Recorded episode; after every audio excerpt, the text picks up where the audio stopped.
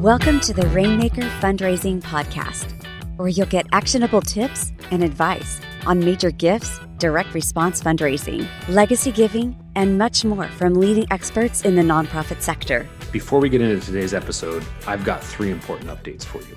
If you want to increase your success with mid level and major gift fundraising, you need to grab a copy of Rainmaking, the fundraiser's guide to landing big gifts. This book is in use by more than 3,000 nonprofits and has helped raise over a quarter of a billion dollars for charitable causes since 2013. As a leader and practitioner in the nonprofit sector, you may also be looking for a guide to help you navigate some of the biggest challenges that you face. That's why in 2019, I brought together 28 key leaders and fundraisers from across our sector to share their insights and help leaders like you avoid making costly mistakes. My newest book, 101 Biggest Mistakes Nonprofits Make and How You Can Avoid Them, is currently in the hands of more than 1,500 nonprofit leaders, helping them to navigate those key challenges. It can help you too. And you can get either of these resources or both of them simply by going out to Amazon today. The third thing that I've got for you is a request. If you enjoy this podcast and the conversations we have, I'd greatly appreciate you going out to Apple or Spotify or wherever you listen and doing two things. If you can go out and give us a rating, then write us a brief review, I'd really appreciate it. Those two things help us find other listeners and they help me continue to secure great guests that'll bring valuable content and insights to you. So please take a minute today to go out and give us a rating and a quick review. It'll only take a minute to do. Thanks so much. Hey, everyone, welcome to the show. This is Andrew Olson. I am really excited to be here today with Jennifer Risher. She's a, a former Microsoft executive, author of We Need to Talk, a memoir about wealth, and co founder of Half My DAF. Jennifer, welcome to the show today. Thank you, Andrew. It's great to be here. I'm, I'm super excited for this conversation. DAF giving is such an important and, and growing part of philanthropy. So I'm, I'm excited to, to talk with you about that. Before we jump into that, you've uh, authored a book with a, a really interesting uh, title. I've not had a chance to read it yet, but I'm looking forward to it. Tell us about We Need to Talk, a memoir about wealth, and tell us why you wrote it. Um, thank you. Yes. Well, you know, I, I got really lucky. When I was 25, I joined Microsoft. I met my husband, David, and I got stock that ended up being worth hundreds of thousands of dollars. Hmm. And you know, six years later, Dave and I were married and expecting our first child, and he decided to take a job at a bookstore on the internet that was, you know, selling books, and and it ended up being Amazon.com. and we were in our early 30s, and the company went public, and we really had more money than we could wrap our heads around. Hmm. Um, but wealth surprised me. You know, having a lot of money doesn't look or feel like what Hollywood sells us. Hmm. And so I wrote my book to really shine a light on the reality of wealth because it has an in, hidden impact on your identity. I grew up middle class values, saving my pennies, wary of the rich.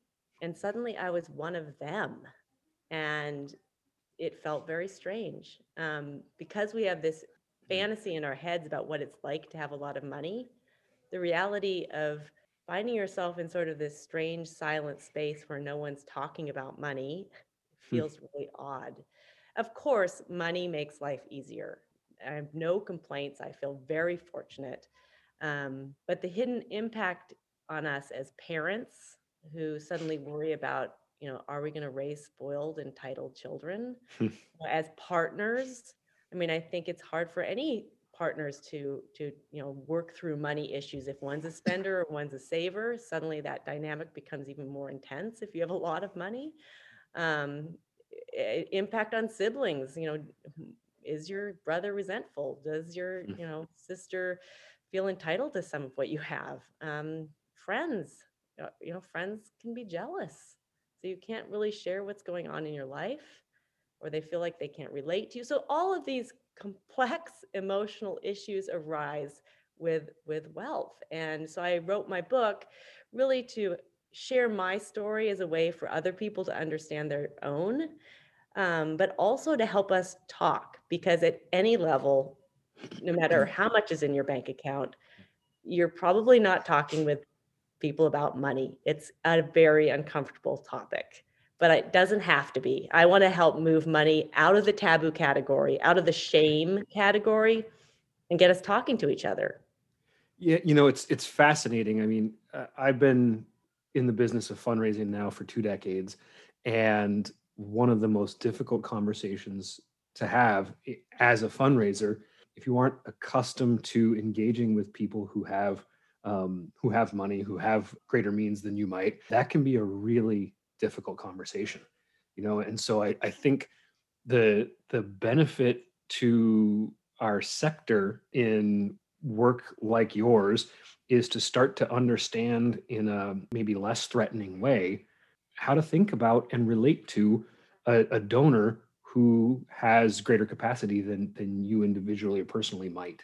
Um, so I think you know just from from the description of it, it sounds like your your book would be really insightful for fundraisers and nonprofit leaders to really help kind of understand what you as as a person who has acquired and accumulated wealth who also happens to be a donor you know how how that shapes you and how you think about um, your capacity because of that. Um, I don't know. React to that for me. Well, my first reaction is, you know, eight out of 10 people with wealth grew up middle class or poor. Hmm. So they are you. And most of us with it's a, a lot of point are hidden in plain sight. So I'm you. I've gotten a lot luckier and I have this tool at my disposal that you don't have, but I still care most about connecting with you. Hmm. I, I, I, you know, that's what we all care about. So as a fundraiser, when you're thinking about, you know, a, a, approaching a donor, think of yourself as one human being approaching another human being. And yeah, you could say there's this power dynamic because I want something from you, or but I think that's the wrong mindset.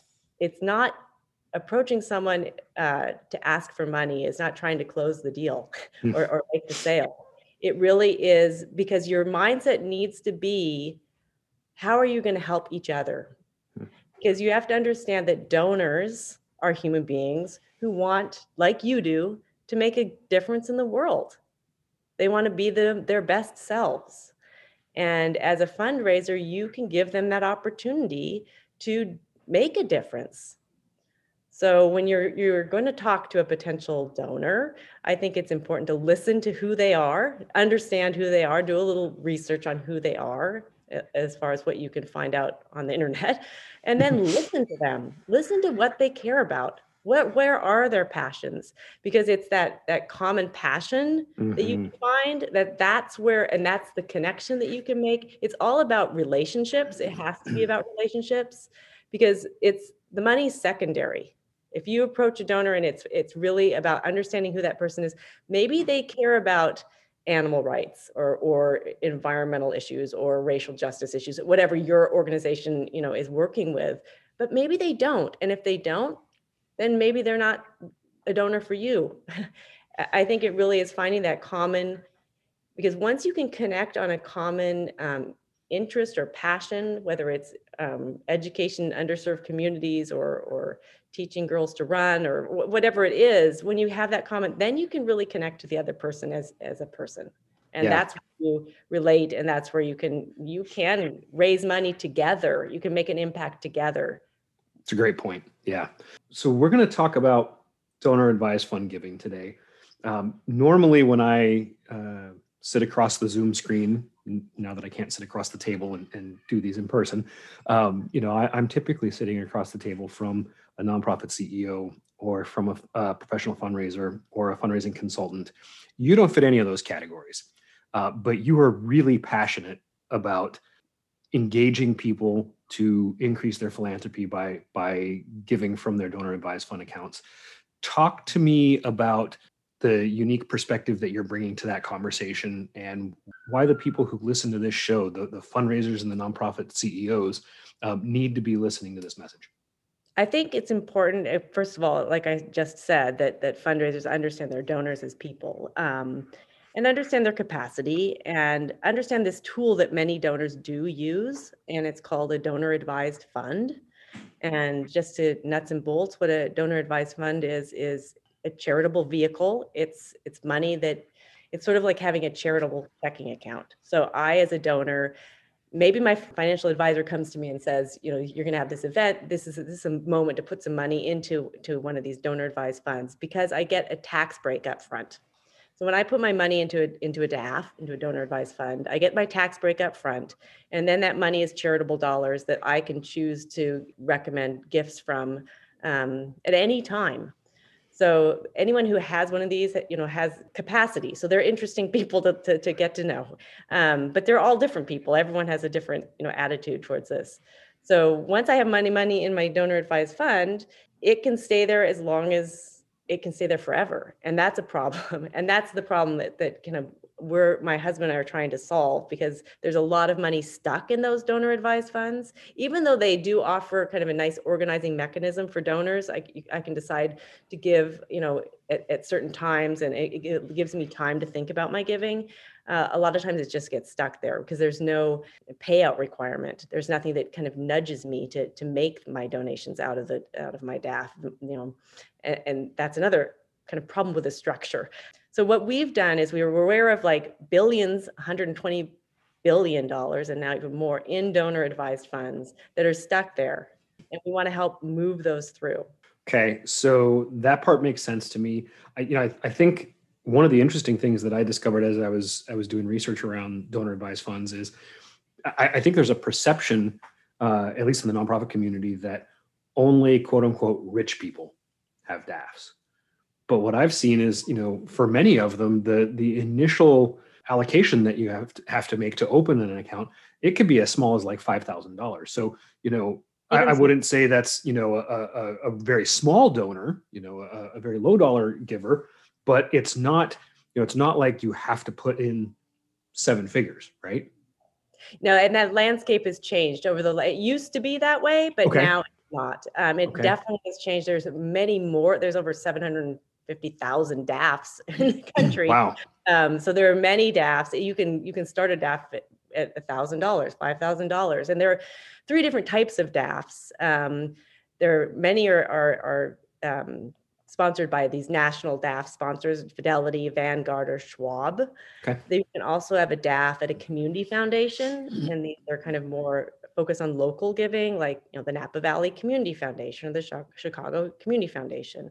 And then there are some single issue DAFs that are focused on you know single issues like often education or or religion, like the um, Jewish Federation or Stanford University or single issue DAF. So there's sure. many different ways you can kind of put your money into a DAF. And and we've found that many people have quote smaller DAFs um, of $5,000. So it it isn't just relegated to people who have, you know, great wealth. So let's stop for a second and talk about those uh, those fund sponsors, right? The the Fidelities, the the Schwabs, the, those guys. Um, what role do they play in the system, and and what role do they play in the process of of helping people, or maybe not, um, give from their uh, giving accounts? This is a critical question. Okay. I, I would like to say they play a big role in helping people figure out where to give, um, but they're providing the, the opportunity for people to move tax money into a DAF. That's as far as the national um, DAF sponsors go. There's not a lot they they do to to help people or to help move that money through. Community foundations are a little more hands on um, and single issue DAFs perhaps are as well. But what we've found is from personal experience that, that you know no one's telling us oh by the way you know you have this money in, in your DAF what you know why don't you think about giving it to you know a, a, cause that you care about or like guiding us through there's that doesn't happen and that's part of the broken structure that exists um, the other part i think is this fact that it can sit there forever. The money never has to move. There's no moment where it, where it, sure. it's not like after 10 years it needs to move out, or it's not like a foundation where you have to move 5% every year. so there's no, nothing that, that kind of triggers this, this giving. And what we've found, you know, from what we've done is, is that, you know, people even forget they have a DAF or they, they are like, well, I'll get to it. They're busy. It's inertia. Like they're, you know, life, sure. life happens or they kind of like having it sitting there even though it's no longer theirs they have these dollars that they think, well, I can play with it, or I can kind of, you know, there it is out there. Yeah. To answer your question, it's problematic that that, that Okay. no really kind of nudging people or, or inspiring them to to make donations. Yeah, it's it's really interesting. I mean, I I've seen some data that suggests that um, the the rate of payouts from donor advised funds is actually significantly better than what we see from foundations. So, you know, foundations typically are around that five percent mark, right? At least in 2020, it looks like the actual distributions from donor advised funds were probably four or five times that. Now, that might be an anomaly because of the COVID situation. I don't know. My hope, maybe naive, my hope is that that's the start of a new approach to giving through giving accounts. I don't know what we're going to see. What, what's what's your gut on that? Yeah, I the the statistic sort of is twenty percent moves through, but that means that a lot of bigger DAFs are just Sure. sitting. A lot of big money is just sitting, Yeah. nothing. Um, It's a good point. Yeah, yeah, people are giving, have given more with COVID. You know, I guess giving's up two hundred percent or something, but um, the percentages going out of DAFs, we don't have the, that data yet, but Yeah. there's still more stuck than moving through. Fair enough. Yeah, and I, you know, I'm I'm maybe a, a bit of a skeptic. So I think in part um, these these fund um uh, fund managers and, and their companies, you know, obviously there's a there's a financial incentive for them to have assets under management, right? So they they're generating a, a fee of some sort for every dollar that's that's under management in in that asset category. Um, but on top of that, I just think a lot of them aren't aren't educated themselves, right? They're not um, philanthropic advisors, right? They've likely never been trained. Some of them maybe are, not donors at all in their own lives.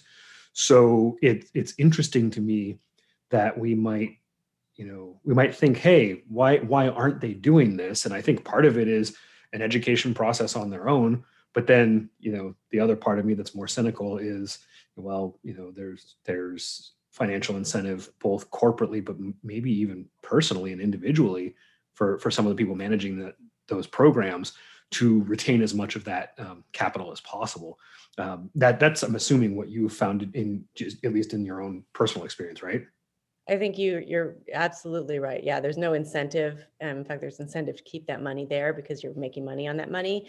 And yeah, it, at a personal level, maybe you have no expertise in, in maybe you know how to kind of make great investments, but you don't know how to to give or how to even think about philanthropy. So that's it. Yeah, yeah. I think you've hit the you've you've got it.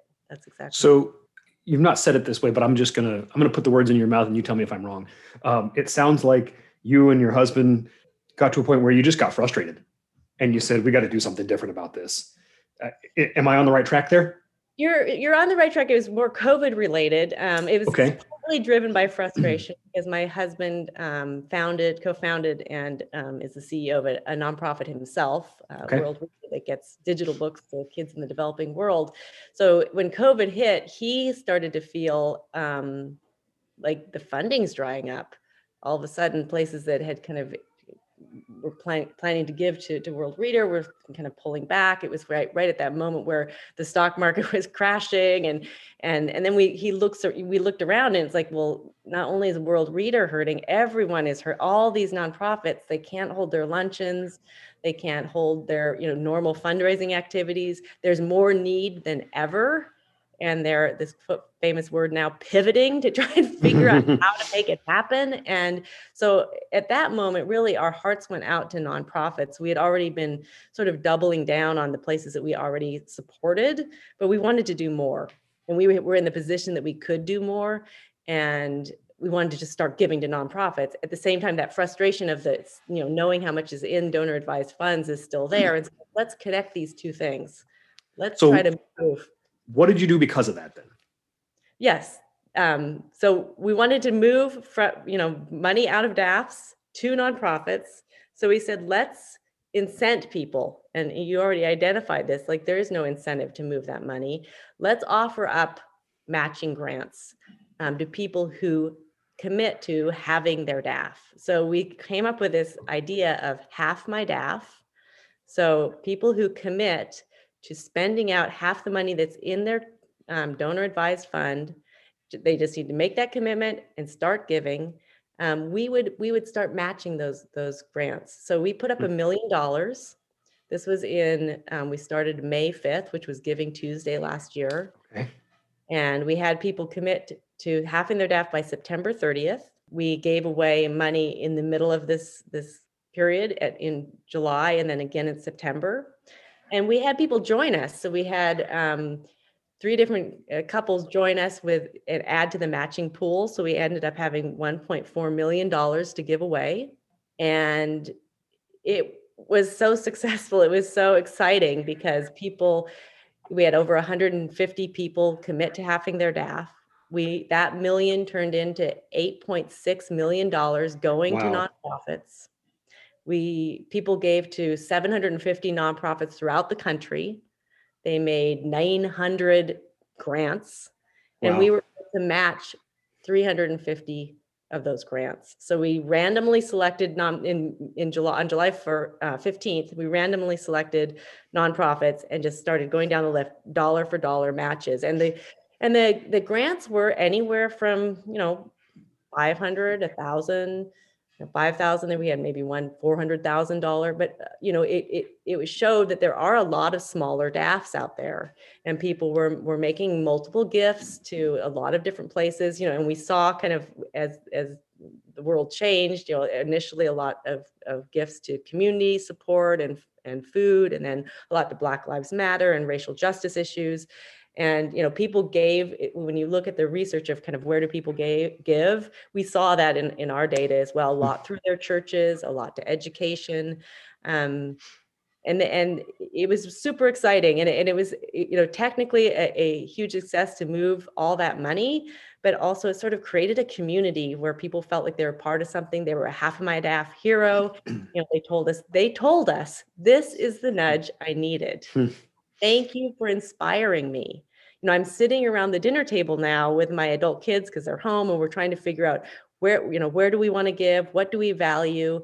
It was starting a conversation which is so important because we don't talk enough about money it, we need to to you know, get it out there and and and treat it what like what it is. It's a tool and it's a resource that we have and if we don't talk about it we're not going to figure out how to deploy it to the best of our ability.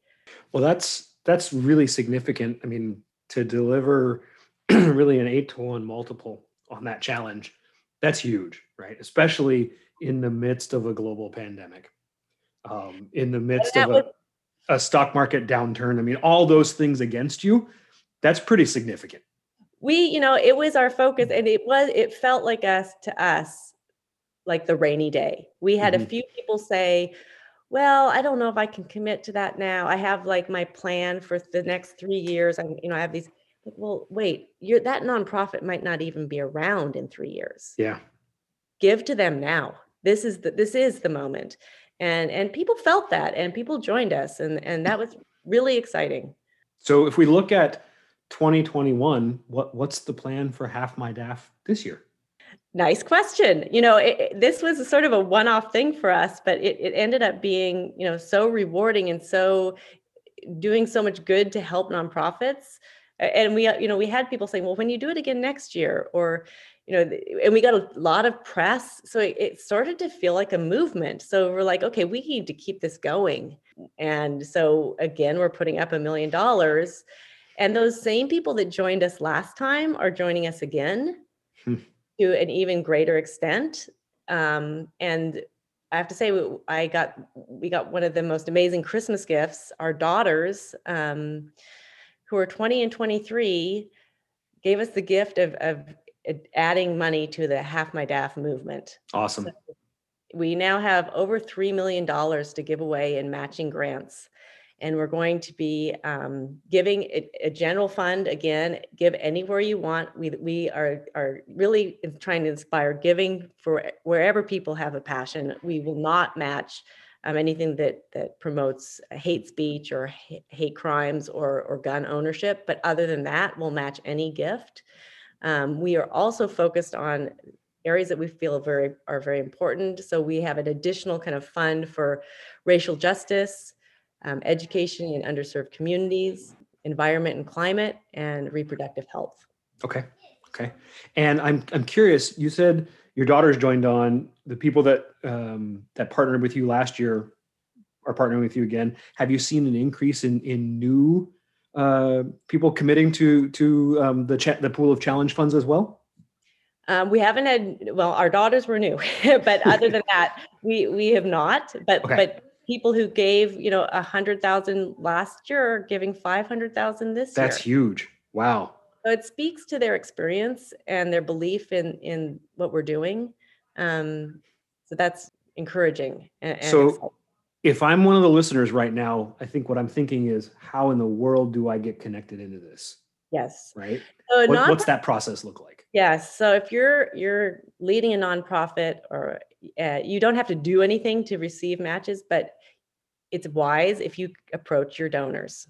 And ideally, if you're a nonprofit, you know who your DAF donors are. Um, you figure that out and I, I, also encourage you to keep that in a, your database so you know who they are. They are you know a diverse group of people but they likely have resources. So it, it's interesting to keep track of them. Make it easy for them to give to you so there's a widget you can include on your newsletter in any of your communications that doesn't only allow a donor to give through a check or credit card which which is going to cost you a fee get let them give directly from their donor advised fund. This makes it easy for them. It for i can speak from experience when i i i'm not able to do that. I mm-hmm. usually give less because i'm going to give through my credit card or check it's just it's not as easy for me which means yeah. that you're not going to get as much so so make it easy for the donor to to to do that well i think one of the interesting things that you know you you know this but a lot of nonprofits don't is the the minimum distribution in a from a daf like there's there's a, a threshold right so it's got to be at least I think I've seen 250 to 500 dollars as as the minimum. I don't know if that's true. I mean, we got we definitely got um grants for a hundred dollars. Did you really? Okay. Okay. so sure maybe that's changed. Yeah. I, am not sure there is a minimum. So yeah, and it, it allows them to use their DAF, and that's what we want. We mm. want that money moving.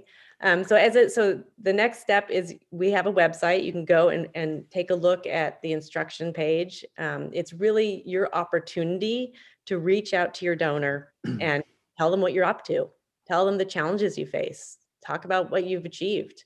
Um, it's, What's it's, that URL?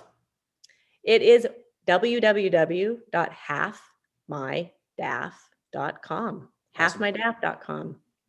Tell them what you're up to and then tell them about this great opportunity. If your if your donor commits to halving their DAF and gives to you as an organization, that grant is eligible for a match from us. So there's we've even included a um, kind of a sample letter that you might want to use to, to, as you think about you know reaching out to donors. Great.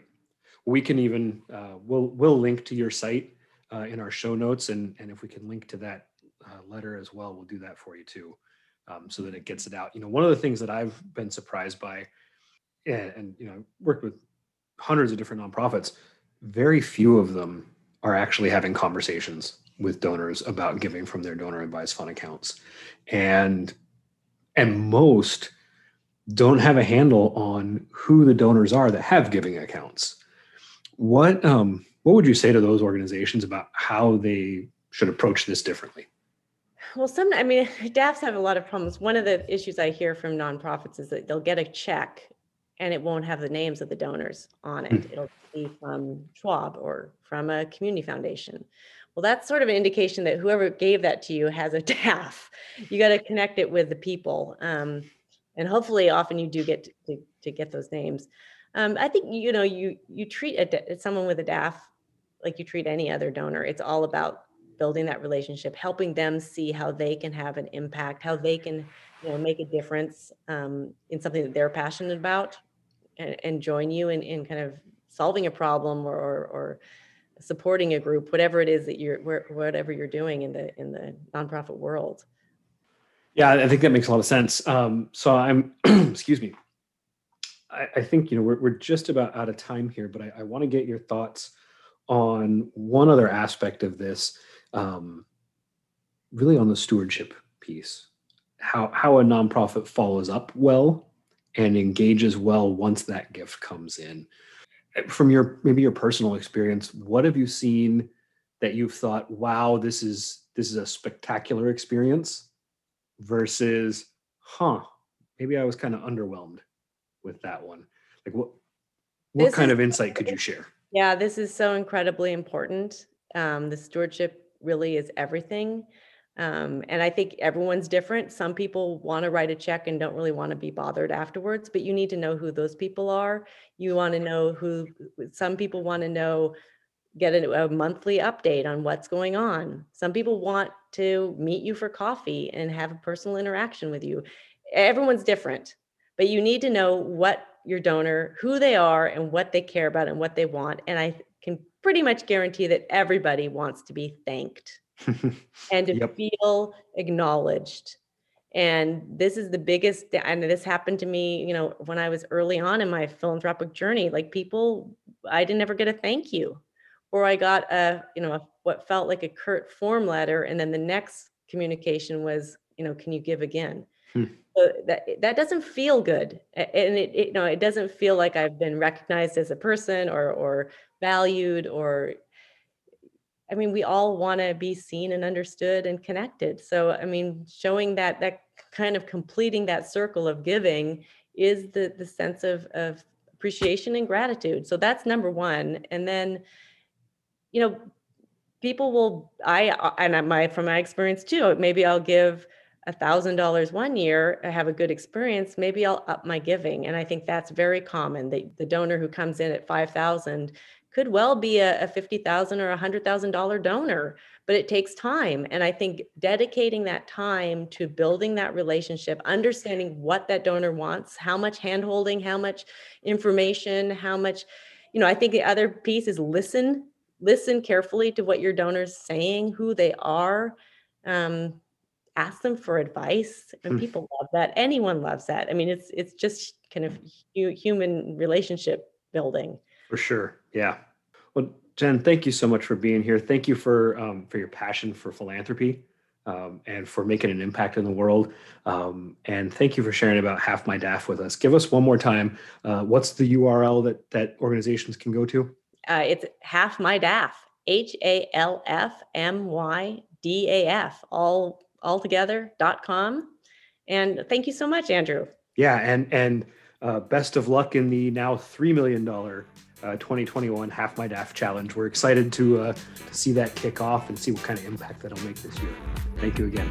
thank you Thank you for joining us for this episode of the Rainmaker Fundraising Podcast. Please take a moment to rate this episode on iTunes or your favorite podcast platform. When you rate this episode, it will help more nonprofit leaders just like you to help find us and get the information that they need to raise more funds for their organization. Thanks again for listening today.